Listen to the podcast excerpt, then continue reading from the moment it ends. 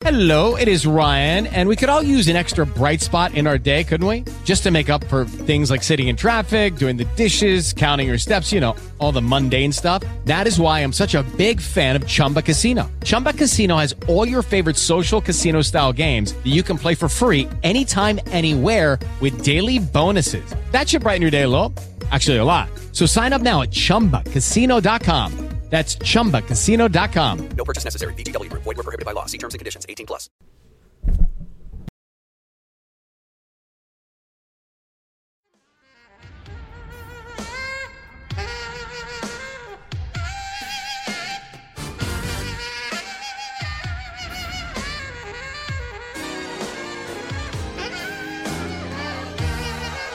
Welcome to Freedom Through Faith. Prepare to be blessed as pastor and teacher Robert Thibodeau leads us into the anointed study of the Word of God, teaching and empowering you how to impact your world with the gospel of Jesus Christ, teaching you how to receive the blessings and provisions of God and how to walk through this life with freedom through faith. And now, here's Pastor Robert Thibodeau. Glory to God. Hallelujah. Hello, everyone, everywhere. This is Pastor Robert Thibodeau. Welcome to Freedom Through Faith. We're so glad you can join us today. We've been studying about Elijah and uh, how God is taking care of him and blessing him and, and providing for him. And we studied last time, about or two weeks ago, about how he uh, was led from the brook Cherith and taken to uh, Zarephath, a city in Sidon, which was Jezebel's hometown, with her father as king over that area, and, and how God provided for him and the widow woman. We didn't talk very much about uh, when her son was sick and Elijah raised him from the dead, but uh, we did talk about it when he came back last week. We talked about the confrontation on the mountain. But I'm being led by the Spirit of the Lord to go over that confrontation again. You see, eh, there's a lot of uh, symbolism, I guess you could say, with what's going on in America today with that confrontation on the mountain. And we're going to go over that. But first, let's go to the Lord with a word of prayer, and then we'll get started into today's Bible study. Amen. Father, in Jesus' name we come this day before your throne of grace and mercy. Father, that we may obtain your mercy and find your grace that helps in our time of need.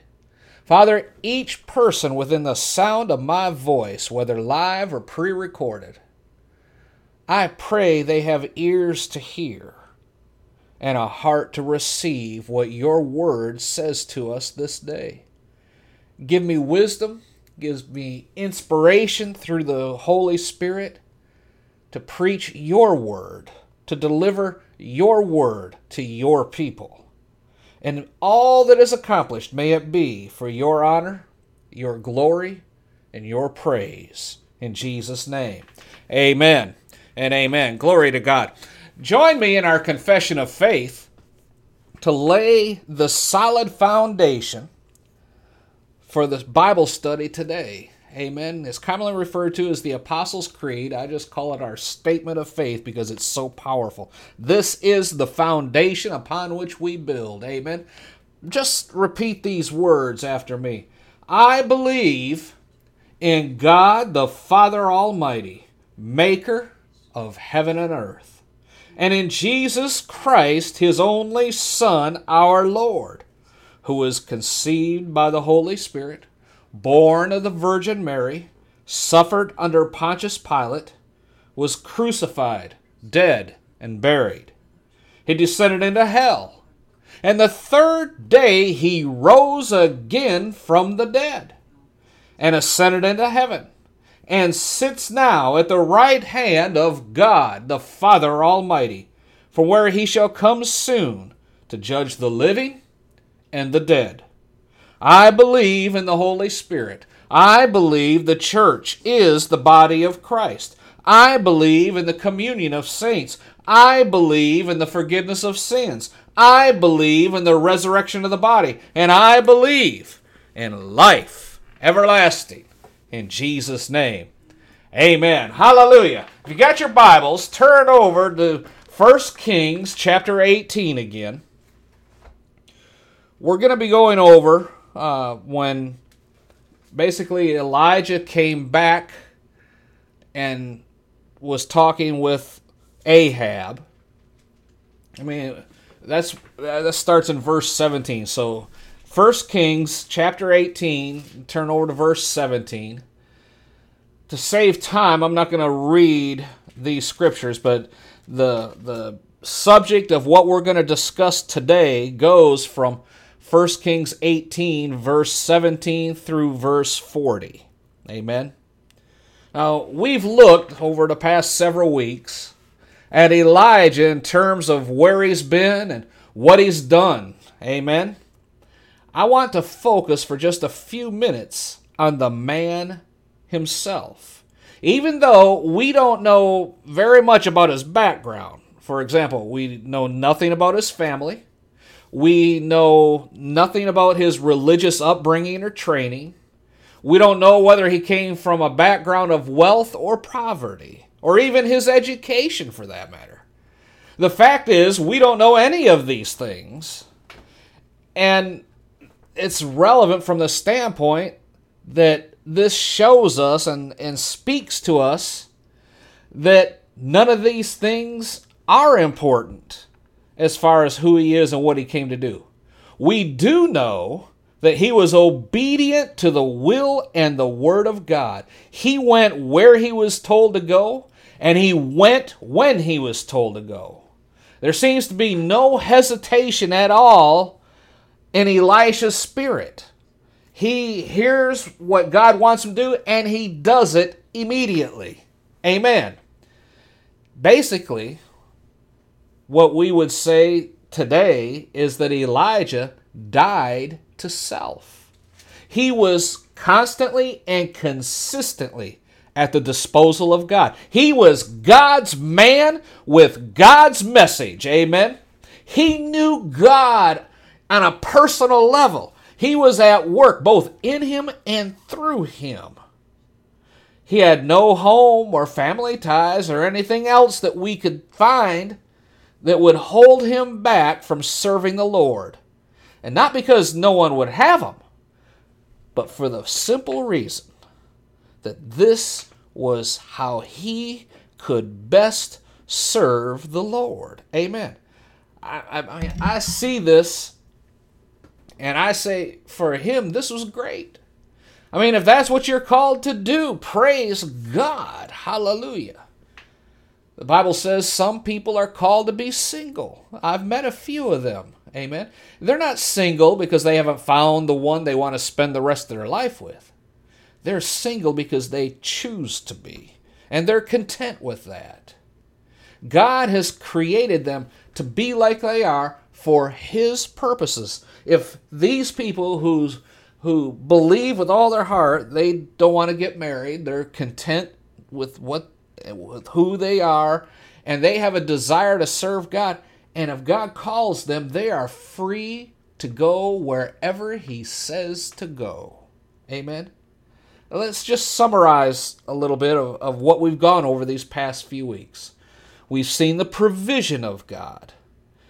As Elijah went to Cherith, he was fed there by the birds and drank water from the brook.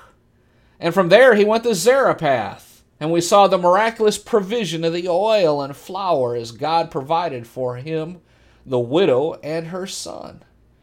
And secondly, we've seen the protecting hand of God. Ahab had searched high and low. He questioned everybody everywhere that he could find looking for Elijah, but he was nowhere to be found.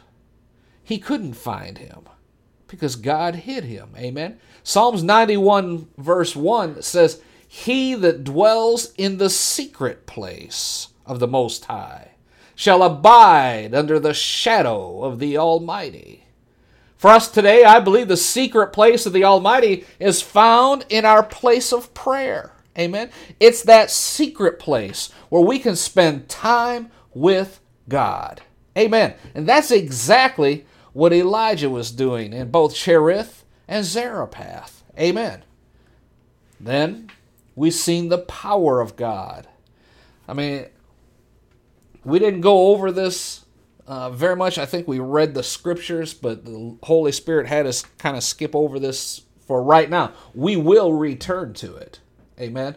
But he raised the widow's son from the dead. Think about that. This is the first instance in the Bible of anyone being brought back from the dead. Glory to God.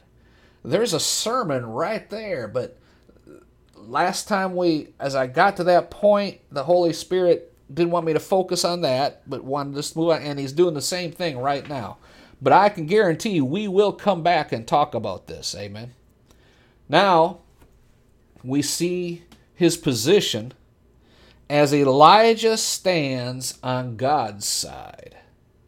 There were 450 false prophets on one side, possibly even an additional 400 false priests, a total of 850.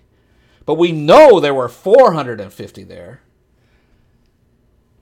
They're standing on one side of this hill, and Elijah's standing on the other side. Now, the mountain itself is not that high. I believe it's like a thousand or twelve hundred feet above the the valley of the plain. Uh, you know, some places we call well, Israel calls it a mountain, just out of tradition, I guess. But uh, most of us would just call it a, a hill. But anyway, Mount Carmel wasn't you know all that dramatic. It wasn't a huge mountainside, but it is very visible from a long ways away. And that's where God had Elijah tell Ahab to assemble the people. All right. God tells him later on that, I mean, he's standing there, 450 plus on one side and him alone on the other side. And God tells him later on that there were 7,000 others in Israel that never bowed the knee to Baal. But it makes you wonder where they were at that day. Amen. I think if they'd opened this service by singing, you know, uh, who's on the Lord's side, they might, maybe, perhaps hear Obadiah mumble under his breath to himself, I am sometimes. But I think that'd be it because the other 7,000 are still hiding out. Because Ahab's edict that every person who declares to be serving the Lord Jehovah should be executed. But here Elijah is standing by himself, and the king can't do anything to him.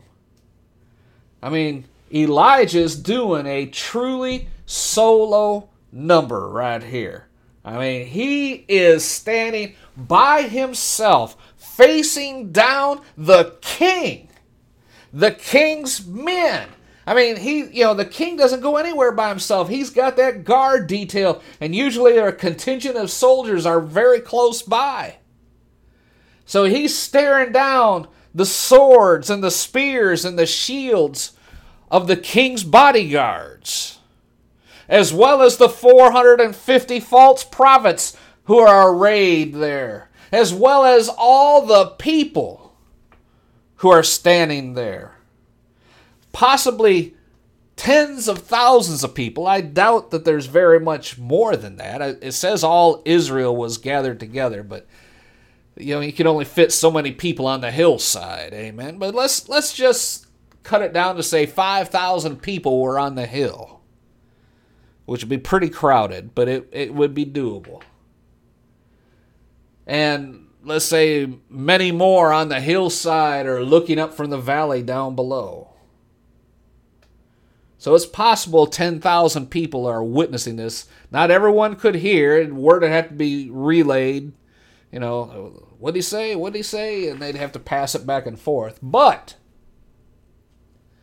we know that Elijah is by himself standing on the other side, facing down all these people. And he even says, you know, that today we will see how God proves you, proves the people that he's the one and only one and only. Amen. And Elijah says elsewhere, I, I'm sorry, God the Father says elsewhere, I am God, there is none besides me. Amen. There is no other God but our God. Hallelujah. And there is no other Savior but Jesus. Praise God. And so, the stage is set for what we call last week the confrontation on the mountain. Glory to God. So, anyway, in uh, you know chapter 18, verse 17, Elijah confronts Ahab. And Ahab says, Hey, are you the one who's been troubling Israel? And he said, I'm not the one troubling Israel. It's you and your policies and everything you're doing. You're the one who has caused all of this to come to pass. Now remember, Elijah just walked right up to the king and said, It's not going to rain till I say so. And he turned around and left. And it didn't rain. They have had no rain for three and a half years now. Now all of a sudden, Elijah shows back up. The king wants to kill him, but he also wants Elijah to make it rain before he kills him. Amen? Because he's the one who said it won't rain till I say so. If Ahab had his way, he would capture Elijah and torture him until he made the proclamation to let it rain. But he can't because everyone's standing there. Amen. So, anyhow, Elijah tells Ahab, Meet me at Mount Carmel, bring everybody in Israel with you, and bring all those prophets with you too. So Ahab summons all the people, and they all show up at Mount Carmel. You know, when I first read this, I wondered what Ahab was up to, you know, but I I really believe that he is so desperate for rain, he's willing to do anything. Amen. The people have all come to see Elijah. I mean, there there's basically two kinds of prophets in the Old Testament. There are the speaking prophets, like Isaiah and Jeremiah. They they teach the people. They seem to major in areas like prophecy and judgment and unbelief. And then there are the miracle working prophets like Elijah and Elisha. They never preach very long sermons, but like E.F. Hutton, the commercial says, when he speaks or when they speak, everybody listens. Amen. So I think the people came not only because the king told them to, but they wanted to see Elijah. They wanted to see if he would do a miracle. I mean, after all, this was the guy that stopped the heavens from giving rain for the last three and a half years. I think these people were kind of like King Herod. You know, when Jesus was bound and taken to him, he was happy to see Jesus because he wanted to see him work a miracle. Then again, these people might just have been happy to see the execution of the person who had brought this drought. No doubt they were ticked off. They were as ticked off and mad about the drought as Ahab was. I mean, their crops were non existent, their economy was in tatters. A lot of their loved ones had died. And it was all, they thought, the fault of Elijah. So they were hoping to see this guy's head lopped off, bringing an end to the troubles that they were going through. Amen. So you know, they, I, I'm sure a lot of them in the crowd that they wanted to see the prophet get what was coming to him. And then some others may have came just out of curiosity to answer the simple question who is this guy? Is he really the mouthpiece of God? Or is he just some crazy lunatic running around the hills? Remember, there were no movies, there's no television, there's no news reports. So, what else did they have to do? Hey, Elijah's over here. The king says we're going to have a confrontation with Elijah, and let's go see what's going to happen. So, that's the setting. And like I said, it all takes place on beautiful Mount Carmel. It's a low mountain overlooking the plains of Megiddo and, and the Mediterranean Sea. And as I said, as I said last time, it'd be the home team's advantage. Because the prophets of Baal and those that followed them were familiar with the area, and they are outnumbered.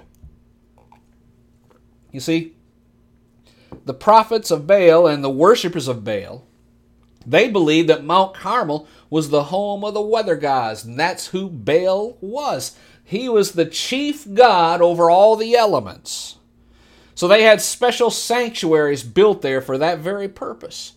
You remember I said Baal was kind of like the storm god? He controlled lightning. If lightning is going to strike anywhere, it would probably strike here. I mean, it's the tallest thing in that area and can be seen from miles away. And lightning will always go to the tallest thing. Not always, but you know what I'm talking about. So the confrontation would answer the question once and for all Who is the real God? Is it Jehovah, the Lord, or is it Baal? Now, Elijah, like we said, isn't one to give great sermons. But in this confrontation, he makes seven different statements through which we can come to understand the message of this portion of Scripture. He says, first of all, how long are you going to halt between two opinions? Basically, he was asking them to pick whose side you'd be on. Are you with God or are you with Baal? These people, they were basically sitting on the fence. They had not totally rejected Jehovah as being God, nor had they really committed themselves to accepting Baal. They had a little bit of both. They had their Hebrew background and they mixed it with some of the, the new religion of the day. Basically, they would say, What's wrong with a little Baal worship? I mean, you gotta live and let live, you know? I mean, it sounds like a lot of people we talk to today, doesn't it? They have their religion, we have ours. I'm sure there's a lot we can learn from each other. You know, we don't want to say that we are exclusively right and they are totally wrong. I'm sure that, you know, they're right in some of the things they believe, we're right in some of the things we believe. We just got different ways of doing it you know, eh, can't we all just get along? And that's kind of what they're doing there. Amen. I'm sure, you know, we have our turkey dinners at church and they have bingo at theirs. We both play in the same Christian softball league. You know, everybody gets along great. I mean, after all, that is, isn't that what religion's all about? Getting along with your neighbor? You see that today. We meet people who say they're believers, but they also believe in evolution. My question for them is simple How can you worship a creator and then claim he's incapable of creating? You cannot combine creationism with a form of atheism. Amen?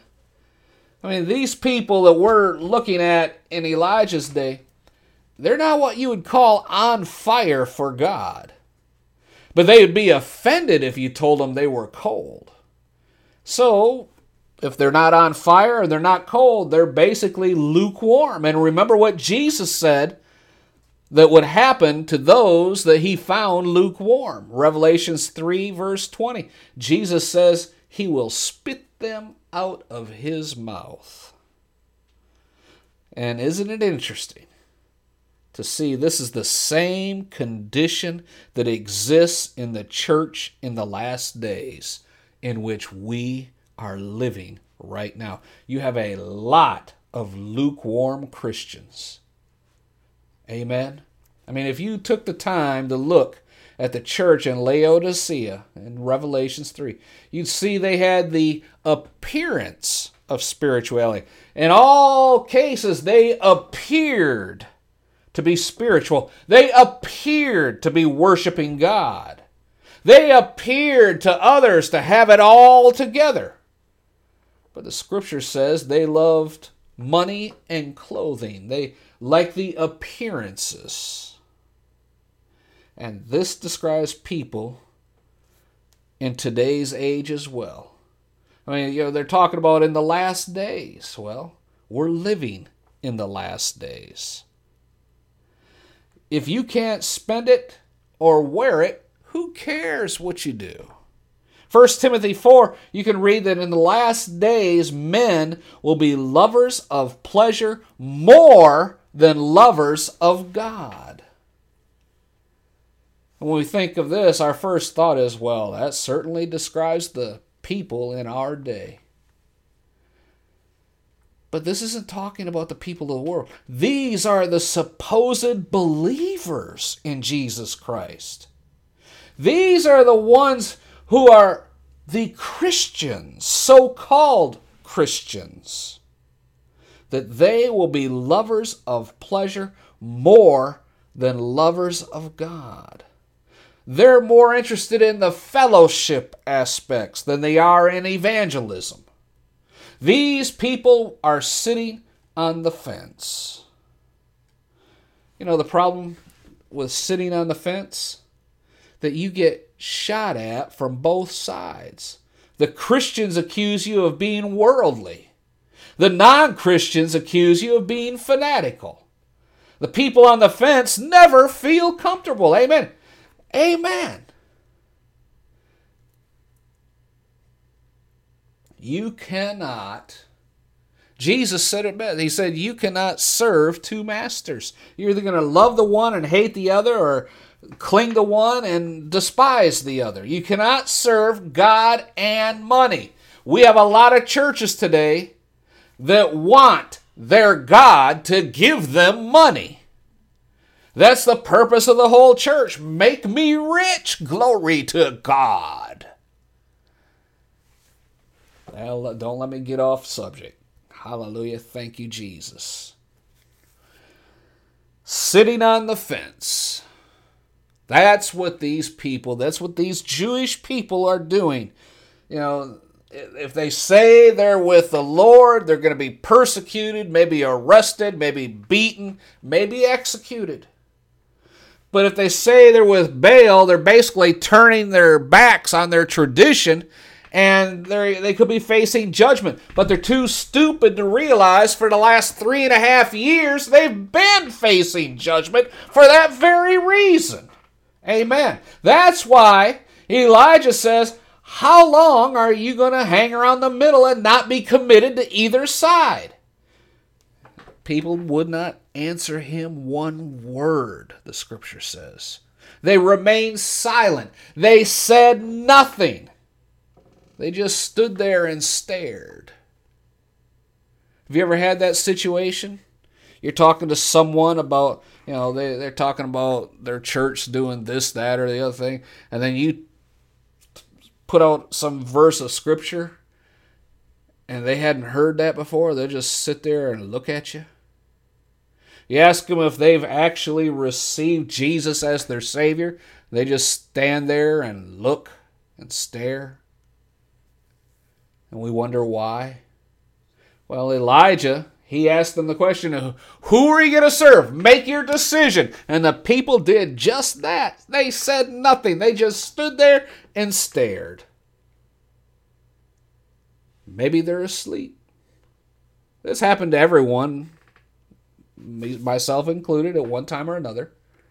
I mean, have you ever gone to church, sat through the entire service, sung the songs, gave your offering, listened to the sermon, shake the pastor's hand on the way out town. Great sermon today.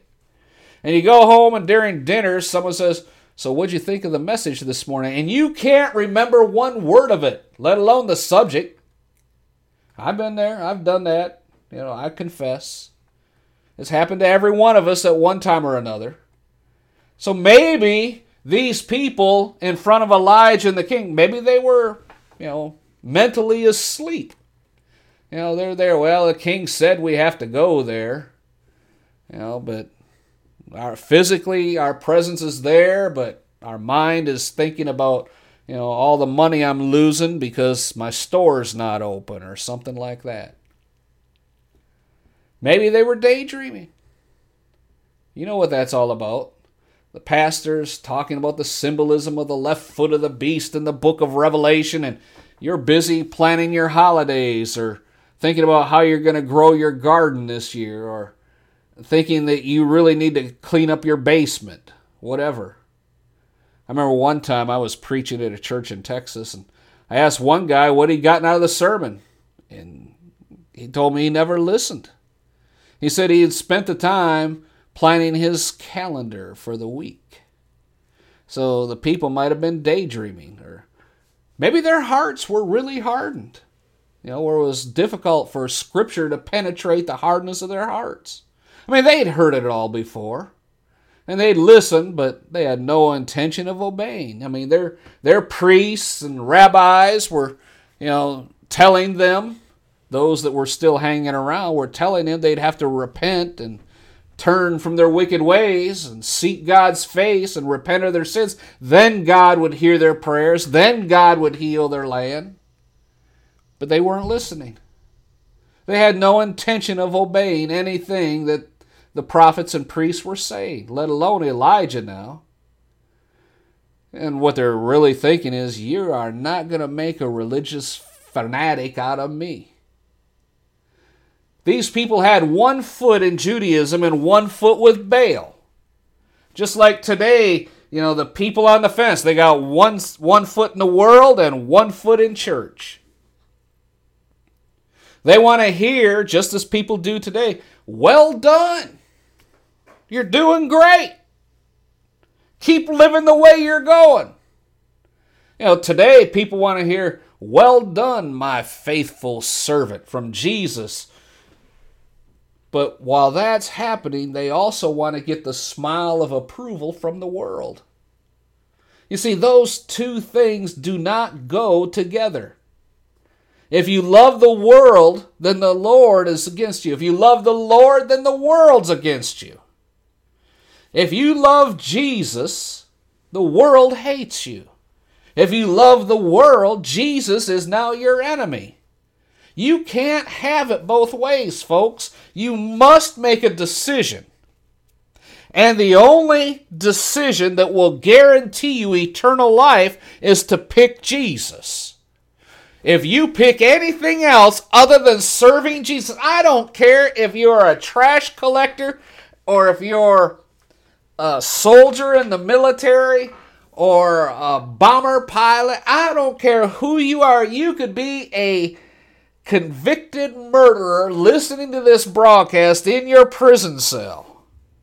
It doesn't matter who you are, where you're at, what you've done, nothing matters except making the quality decision that Jesus is my Savior.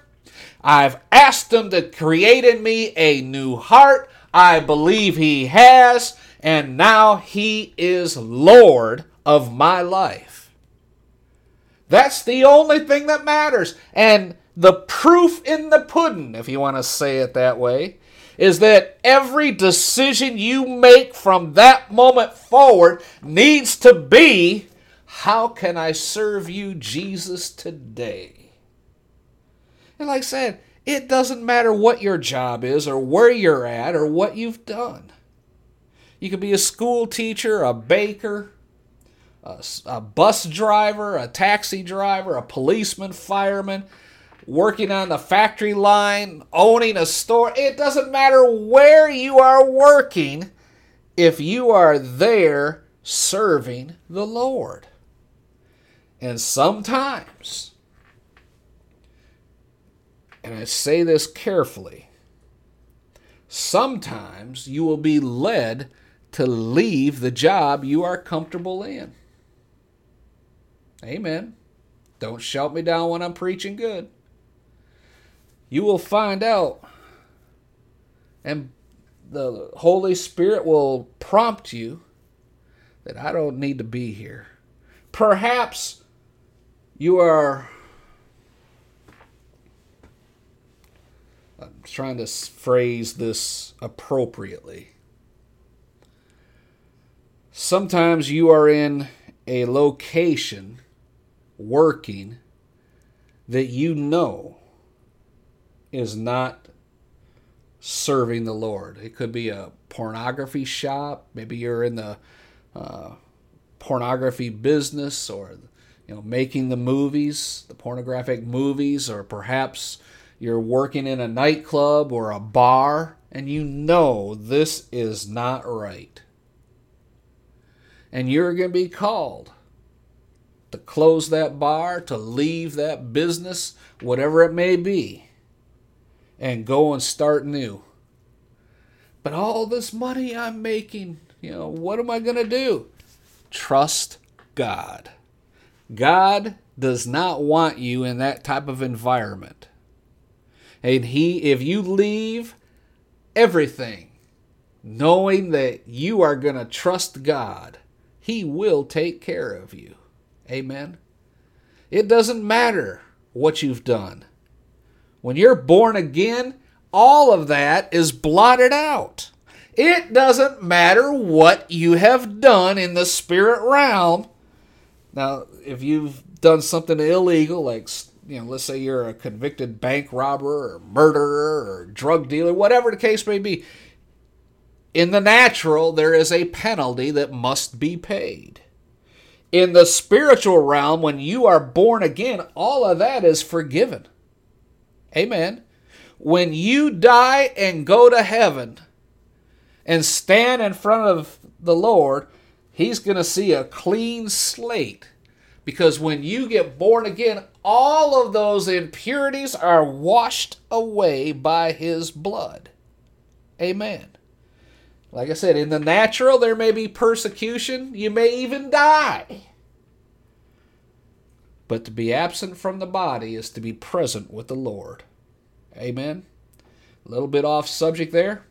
Basically, what we're talking about is you cannot have the smile and the approval of the world and the approval of the Lord. Amen. That's why, you know, I mean, I wonder why people go to church if they have no intention of obeying what they hear. I think some, I think most people that go to church today do so out of obligation. Amen. I mean, we've all heard of the one that says, you know, oh, we're going for the kids. And we want the kids to, to get a little bit of religion. It's good for them. I mean, when I was a kid, we had a plaque in Sunday school that read, Don't send your children to Sunday school, take them. So we go out of tradition. A lot of times we go to church simply to check the block that I did my Sunday one hour and 30 minutes. I mean, we've always gone to church on Sunday. We do that out of tradition.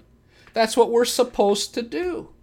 If asked, some people will tell you how long they've been attending the same church. I'm the fourth generation to attend our family's church.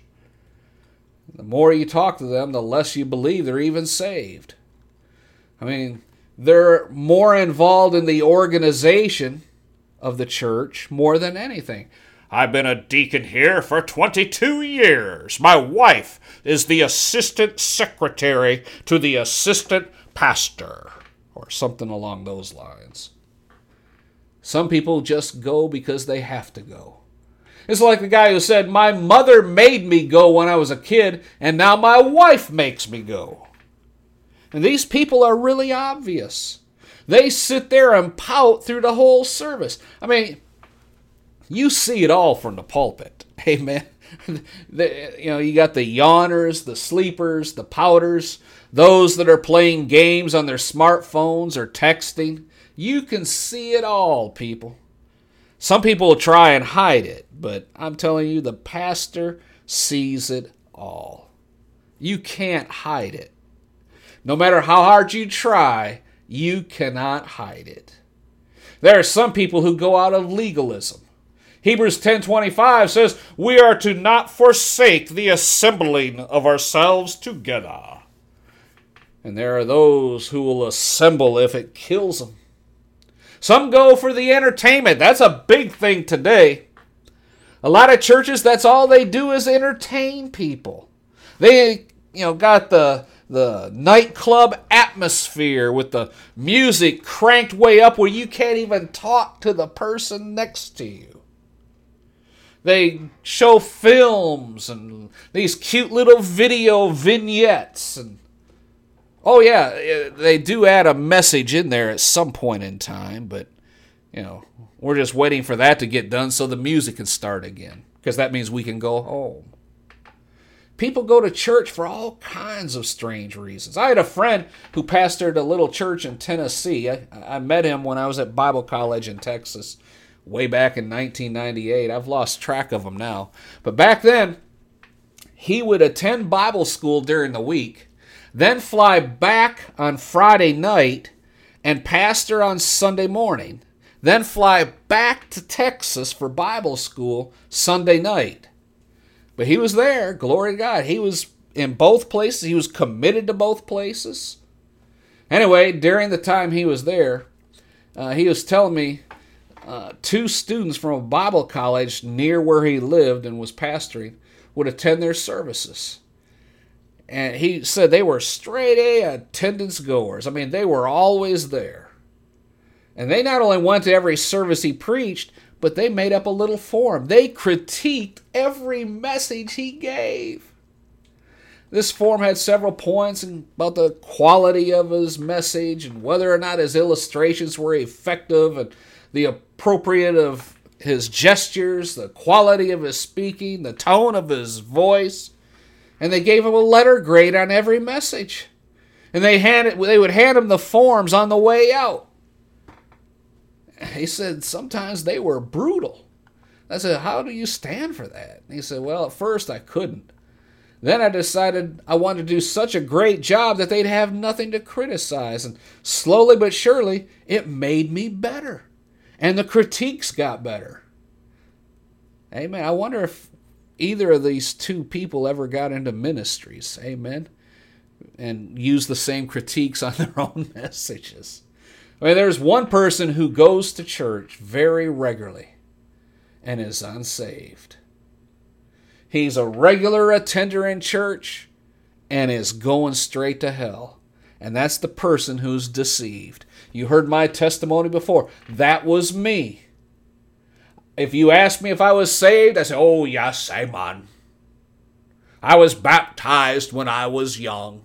I've been through the communion classes for the Lutheran Church and became a member of the Lutheran Church. Oh, yes, amen. But my lifestyle was far from Christian. And there are those people in every church who will attend every service. They're a part of the very fabric of the church, but they will never be saved. They're deceived. The scriptures say they are there.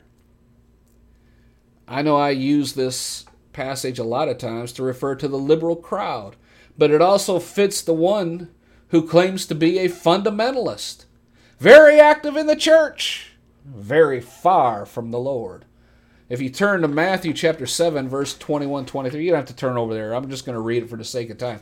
Not everyone that says to me, Lord, Lord, will enter into the kingdom of heaven, but he that does the will of my Father which is in heaven. Many will say to me in that day, Lord, Lord, haven't we prophesied in your name? And we've cast out devils in your name, and we've done all these wonderful works in your name. Then I'll profess to them, I never knew you. Depart from me, you workers of iniquity. Listen to what it says about this person. He preached, he cast out demons, did many wonderful works. He probably got awards from various Christian organizations and churches for all that he did. And they will not realize until the end that they've been working for a salvation that was freely provided that they never accepted. So some come for the wrong reasons, others come with the wrong attitude. Thankfully, many still come because they love the Lord. Amen. Shout amen. I think if we're here with a prayerful heart, God will bless us even if the message is something on the, the seven sneezes of the boy in 2 Kings 4, where Elisha raises him from the dead. Amen? And so we ask, why didn't these people standing there that day say anything? I think the reason's simple. They realized Elijah's challenge was not to Baal. It was to the unbelief of the nation of Israel. And that's why I asked them, How long are you going to do this? After all, you can't wait forever. In verse 22, he says, I stand alone. I, even I, remain as the only prophet of the Lord. And we wonder where the 7,000 believers were. Why it is that none of them stood with Elijah. Edmund Burke once wrote, Evil men triumph while good men stand by in silence. There was a big crowd there that day. There may have even been some believers in the crowd. But if there were, they never said a word because of peer pressure. I think the reason Baal worship spread so fast and so far was because nobody objected to it. The lukewarm believers must have hated Elijah because he was exposing their feeble attempt to please a holy God simply by their verbal profession of faith. Oh, I believe. I think the Baal worshippers hated him too because he said they were there to lead the Jews away from the one true God. One thing we know for sure Elijah was not there to make friends. And boy, can I relate to that. He was going to step on some toes that day. Praise God. He was a God's man with God's message. When you think of it, basically, we're in the same situation he was. We have an unpopular message today as well. It's not only the fact that people are sinners and separate from God, but it's the reality of hell that awaits them. People don't care uh, hearing about the love of God and how wonderful God is and how wonderful heaven is. They don't mind messages like that. And that's the ma- that basically that's the message you preach at funerals, but it's being preached in churches today because it gives everybody a warm, fuzzy feeling that everything's gonna be all right. And everyone could go home feeling good about themselves and clapping for themselves and patting themselves on the back because they were in church and they heard a great message today. Now, I realize there are times when we can't say too much but every once in a while, we have an opening, and you have to take it. You have to step on toes sometimes. That's why Elijah said, I'm standing alone here. I, even I, am the only prophet of the Lord left. He was there with a message. He wasn't there for the group hug. Amen. We have a proposition of a contest here. In verse 24, he says, You call on the name of your God, I'll call on the name of my God. And whoever answers by fire, let him be God of all. And all the peoples, eh, that is, hey, yeah, that's well spoken, which is another way of saying, now there's a great idea. Because if Jehovah answers, then he wins. But if Baal answers, he wins. Whoever wins, or whoever answers, we win because we get to see a miracle. You know, it's kind of like a fireworks competition. And if nobody answers, the people could ignore both of them. As far as they were, as far as these these group of people was concerned, they were in a no lose situation. I mean, if God answers, we'll follow Him. Baal answers, we'll follow Him. If nobody answers, we don't have to do any anything anymore. In verse 25, Elijah says to them, Okay, Elijah says to them, You go first and choose your bull, your bullock, dress it first, call on the name of your gods, but no fire underneath it. He says put no fire under it because he doesn't want any tricks. So they choose it, cut it, they call on their God from morning till noon. They cry and scream, they leap on the altar, they cut themselves with lances and swords. Their blood's pouring out on the on the, the altar that they've made. They dance and cry, but still their God does not hear them. It's not like I want to give them credit for believing, but they did believe. It's just they were wrong, but they were definitely sincere. If sincerity could save anybody, these people, with what they were doing that day, praying, shouting, dripping with blood, they would have been saved. But they weren't. They were sincere, but they were sincerely wrong. Amen? You see, our faith folks, is only as good as the object of our faith. John chapter 4, verse 24 says, They that worship God must worship him in spirit and in truth. We have to be in the right relationship with God, which is in the right spirit and according to the truth. Just means we have to repent of our sin and trust God to save us. People trust in their church membership or in baptism or the fact that they've come from a Christian home. But as the hymn writer said, nothing can take away my sin, nothing but the blood of Jesus. Hallelujah. Okay, now notice, while all this is going on, Elijah's standing over there mocking them. This is really something when you realize he was there all by himself. I mean, it's one thing to mock someone when you're part of a crowd, but he was on one side by himself, and all of Israel that had been identifying with the false prophets were on the other side. And he's mocking them, and they just got them madder and madder. What he says is, Look how puny your God is.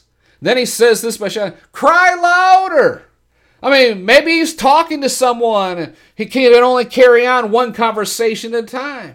And he said maybe he's pursuing, which is another way of saying in that day that he's gone to, he's he's busy going to the bathroom. Or maybe he's gone on a trip. After all your god might have gone out to sea to protect some sailor in a storm. You can't expect your god to be everything at one time can you? Maybe he's asleep. Shout louder and wake him up. I mean he has to rest too doesn't he Besides what Elijah is saying, it would almost seem like their gods had been mocking them also, because it also says they cried louder, which is another way of saying they started yelling their heads off. They cut themselves, their own blood gushing everywhere. I mean, these people were stupid, but they were sincere. I'm not belittling their faith, just the focus of their faith. It's like it's kind of like the Jehovah Witnesses. I mean, we see their beautiful buildings and how they take care of their property. Then we see their people nicely dressed going door to door on Saturday mornings. There's no doubt about their sincerity, but they're still lost. So, in spite of their belief and everything they did, verse 29 says, Nobody heard, no one responded. What a comparison to are all caring, all seeing, all knowing, all powerful, almighty God. Hallelujah. He hears the whisper of a child's first prayer. He never leaves us nor forsakes us, Scripture says. And Scripture says that he who watches over Israel neither slumbers nor sleeps.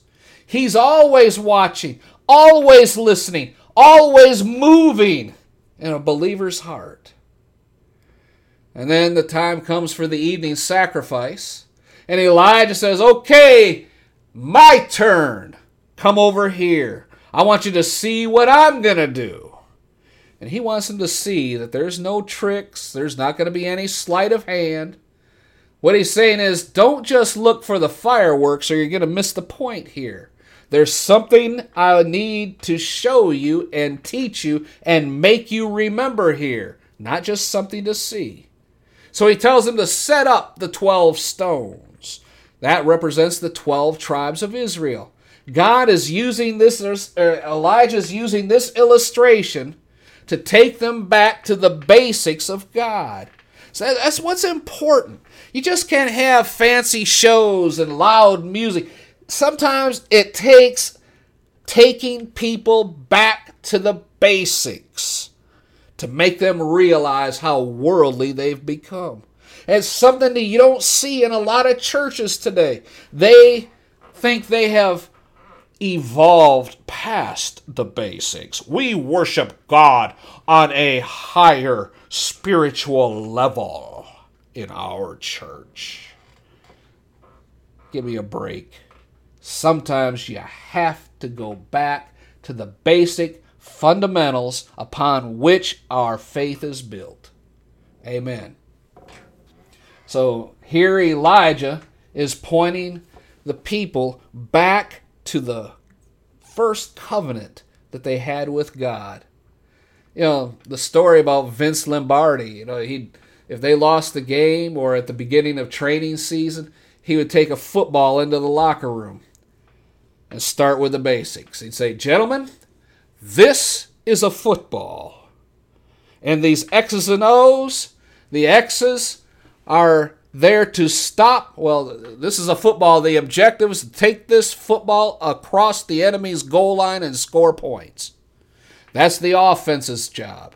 The defense's job is to stop the other team from crossing our goal line and scoring points. That's the basics, gentlemen. And that's what Elijah's doing here. He's taking them back to the basics. So he had them build an altar. Obviously, there had been an altar there because the stones were there. But the fact that it was broken down was evidence that Jezebel had ordered them all, every altar to the Lord was to be destroyed. They had no use for it anymore anyway, since they stopped sacrificing, because they allowed the world to influence their thinking. After all, if they were no longer conscious of their sins, then there was no need of a sacrifice. We see that in today's world as well. People are not conscious of their needfulness of a Savior. They think, well, I'm doing the best I can, and when I get to heaven and knock on the door, I hope that you know He'll look so well. You you tried your best and you didn't live a bad life. Come on in. That's not gonna happen. It is not going to happen. The only way you will ever see heaven is if you receive Jesus as your Savior while here on this earth.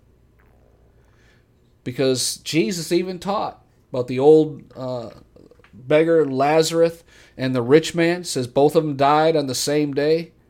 The rich man was taken straight to hell. Lazarus was ushered to the bosom of Abraham. You know, you're not going to see heaven and and stand up before God and plead your case.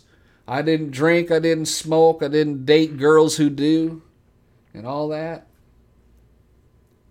It's not going to be that way. You must have Jesus as your Savior.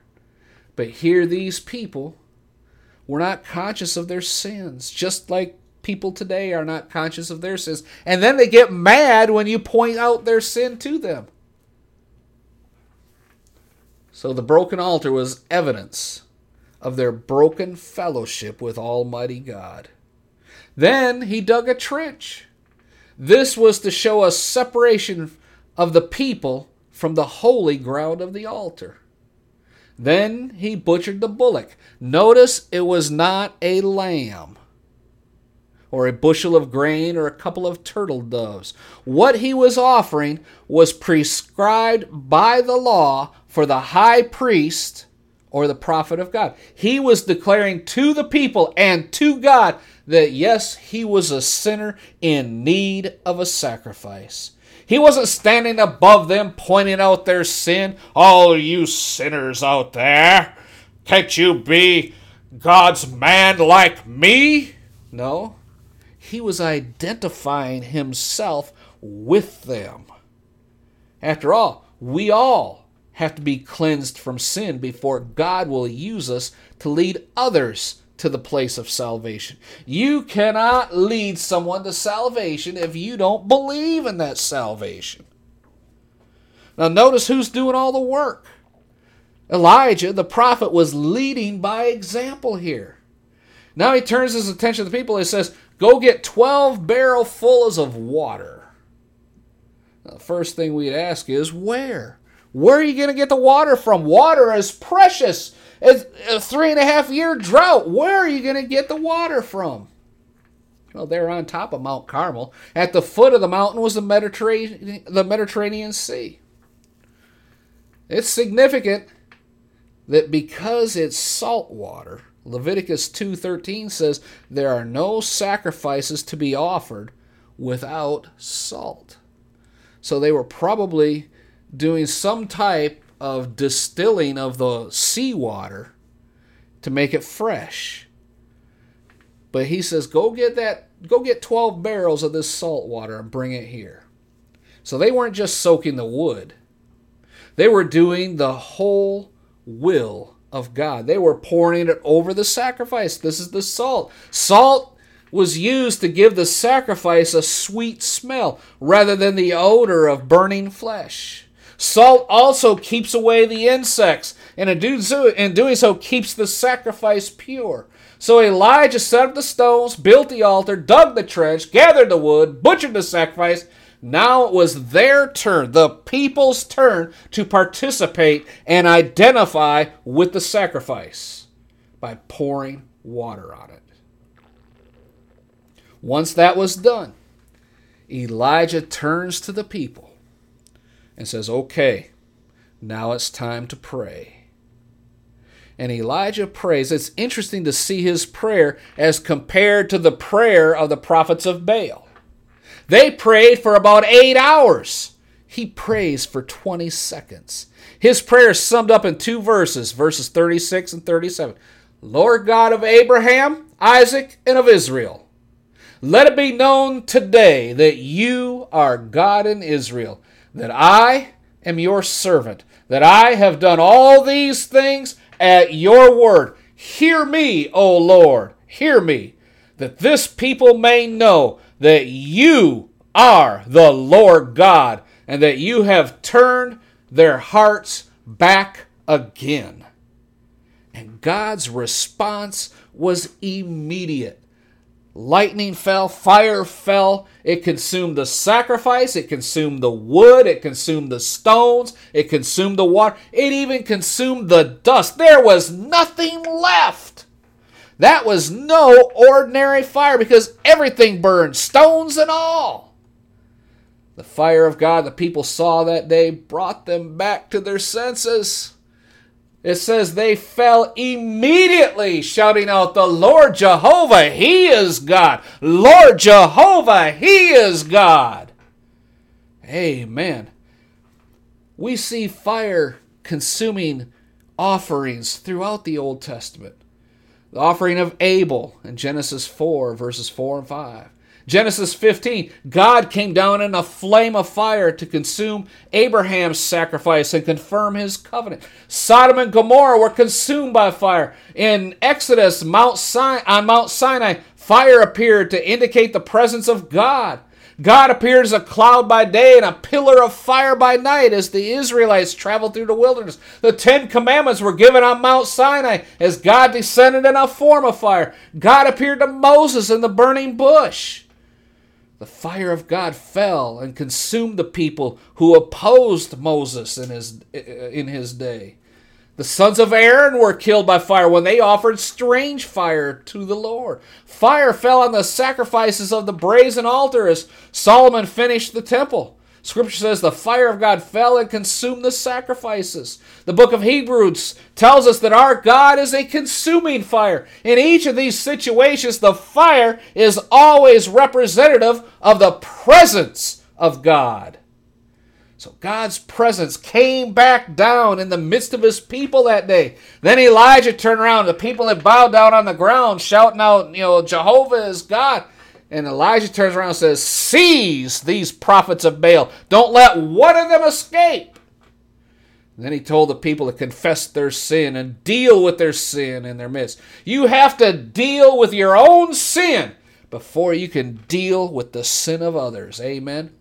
Back when I lived down south, few of the churches I either attended or preached in, it was common for a preacher to call someone out right in the congregation on Sunday morning and confront them with their sin. Gossip's not a problem down there, amen? I mean, they'll call you out on it. At least that's the way it used to be. I don't know if it still is. That's 20 some years ago. A couple months ago, I heard about someone who was at John MacArthur's church out in California. During communion time, when they're taking the Lord's table, he read the name of a member who had left his wife and was living in sin. The pastor and members of the board had gone to see this man, and he refused to repent. So now they read his name out of the membership but with the idea that the people would continue to pray for his repentance. I mean, this is a huge church 10,000 members or so, and they do this every month. You'd expect that churches that do this type of practice, you know, it'd be kind of hard to disciple people and have them join the church, but the opposite is true. You see, membership to a church means something. It's just not, yeah, I'll go here for a little while and till they make me mad, then I'll go somewhere else. No, membership means something. It means you are a visible expression of that body of Christ. The people know you care enough to go after them if they're living in sin. Amen. You know, there are three principles that I want to bring to your attention of what we covered today. The first is God's not worried about numbers. Amen. After all, I mean, with this example, the score is 450 to 1. But as Elijah shows us, when you're with God, you're on the winning side. Amen. It didn't matter if they had 400 or 400,000. God was going to display his power for his purpose. And that was that. It didn't matter what the devil said. It didn't matter what the king said. It didn't matter anything except what Elijah said. His words. Lord, show your people today that you are God and you're turning them back to you. Amen. The second principle that I want you to take away today is that God uses people that have faith in God's ability rather than those that are just preoccupied with problems. As someone said, we all face brilliant opportunities disguised as unsolvable problems. In sales, they say, find a need and fill it. We need to learn to pray when we face difficulties and then allow God time to work it out.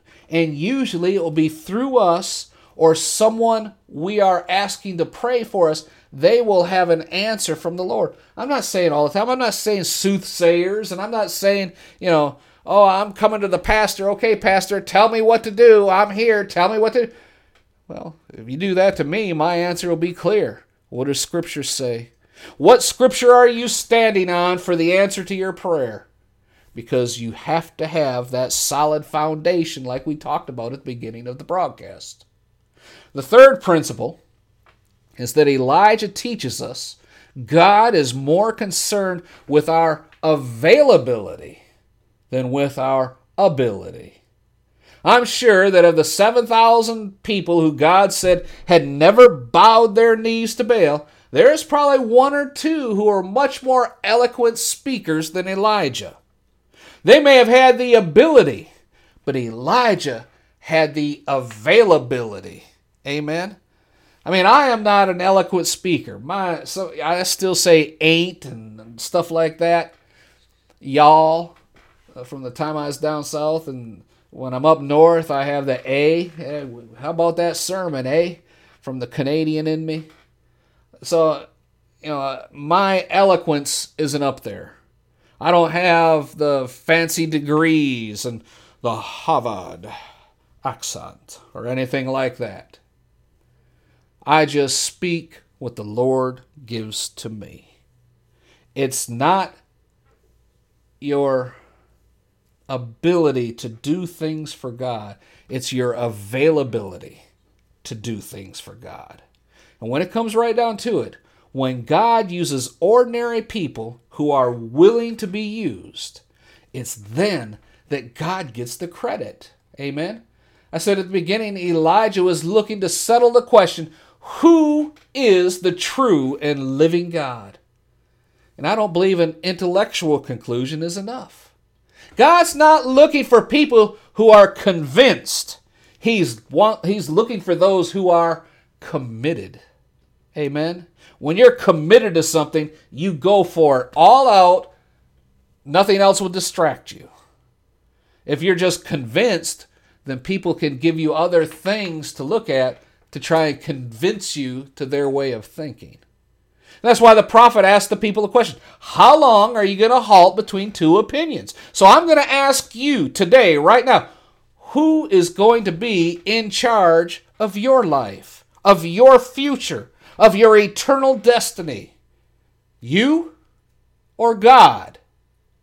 No one questions your sincerity. I'm not doubting whether you go to church every week or not, or whatever you're telling me you're doing. I'm not doubting that. I'm asking you, what and who are you trusting in? You can have a great church, 10,000 members, but the church cannot save you. You can be baptized every Sunday and go under the water. But if you go under the water lost, when you come up out of the water, you're just as lost as you, as you were when you went in. You can take the Lord's table, you can take communion every month or every day.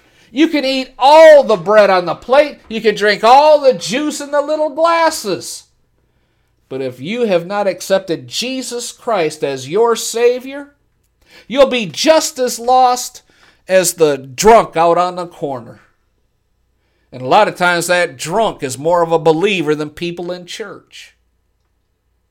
All these things are great, but they're all evidence of the relationship that we have with Him, Jesus.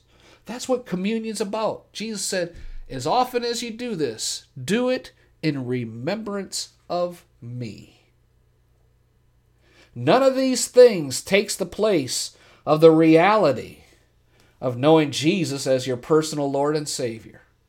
I believe all we have to do is, as the Apostle Paul says, examine yourselves to see whether you're in the faith.